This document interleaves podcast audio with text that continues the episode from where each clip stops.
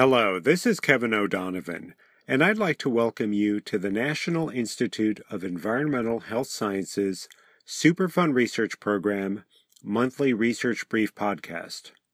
This month, we're discussing the genetics behind the killifish's adaptation to pollution. The research brief, number 265, was released on January 4th, 2017, and was written by SRP contractor Sarah Amolegbe in conjunction with SRP supported researcher Mark Hahn. Killifish living in four polluted East Coast estuaries have adapted quickly to survive high levels of toxic industrial pollutants. In a new study, researchers explored the complex genetics involved in the Atlantic killifish's resilience, bringing us one step closer to understanding how they rapidly evolved to tolerate normally lethal levels of environmental contaminants.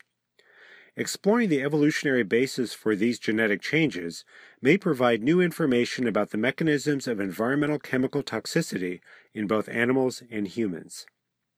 The new study, published in the journal Science, used powerful genomic approaches to sequence and then scan the entire killifish genome from multiple fish populations, allowing an unbiased search for genes involved in chemical tolerance.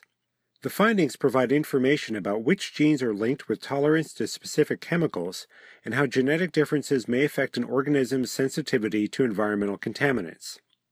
The study, led by Andrew Whitehead at the University of California, Davis, built on decades of research into the killifish's ability to survive industrial contamination.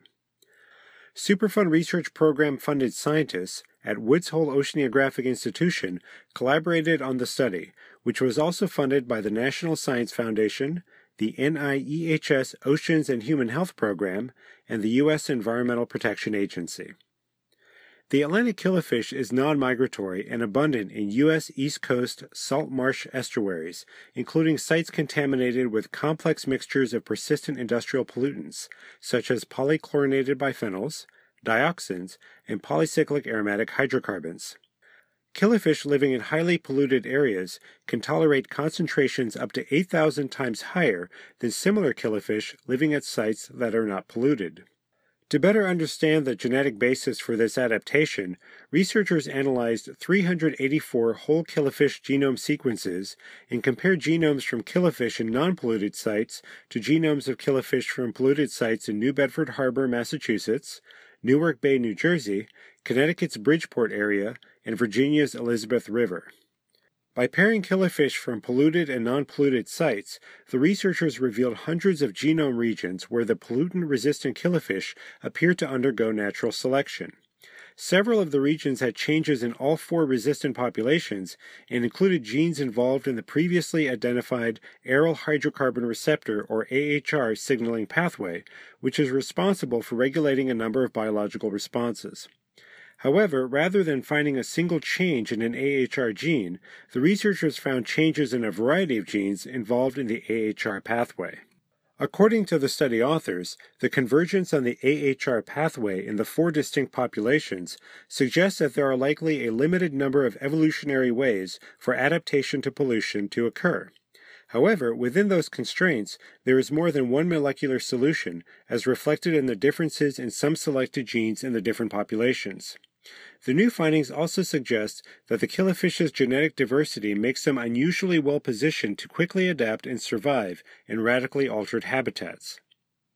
Like fish, humans have an AHR, which controls the body's response to some drugs and pollutants. Previous studies in mice, birds, and some fish show that variation in AHR itself can control sensitivity to dioxin like chemicals. Although there is some inter-individual genetic variation in AHRs among humans, the differences in AHR do not fully account for differences in chemical susceptibility or resilience. This study demonstrates in a natural population that genetic variation in other genes encoding proteins in the AHR pathway may also contribute to variations in sensitivity among individuals and populations. This informs future research to better explain how genetic differences among humans and other species may contribute to differences in sensitivity to environmental chemicals. Woods Hole biologists and study authors Mark Hahn and Sybil Karchner have been studying killifish resistant to contamination in New Bedford Harbor since 1995 as part of the Boston University SRP Center, in collaboration with researchers from the EPA's Atlantic Ecology Division in Rhode Island. The new study built on earlier work from the Boston University SRP focused on characterizing the PCB resistant New Bedford Harbor fish and identifying and characterizing genes in the AHR signaling pathway that may be responsible for tolerance to environmental contaminants. If you'd like to learn more about this research, visit the Superfund Research Program website at www.niehs.nih.gov/srp. From there, click on Who We Fund and follow the links to the Boston University Research Summary. If you have any questions or comments about this month's podcast, or if you have ideas for future podcasts, contact Maureen Avakian at avakian at niehs.nih.gov. Join us next month as we discuss more exciting research and technology developments from the Superfund Research Program.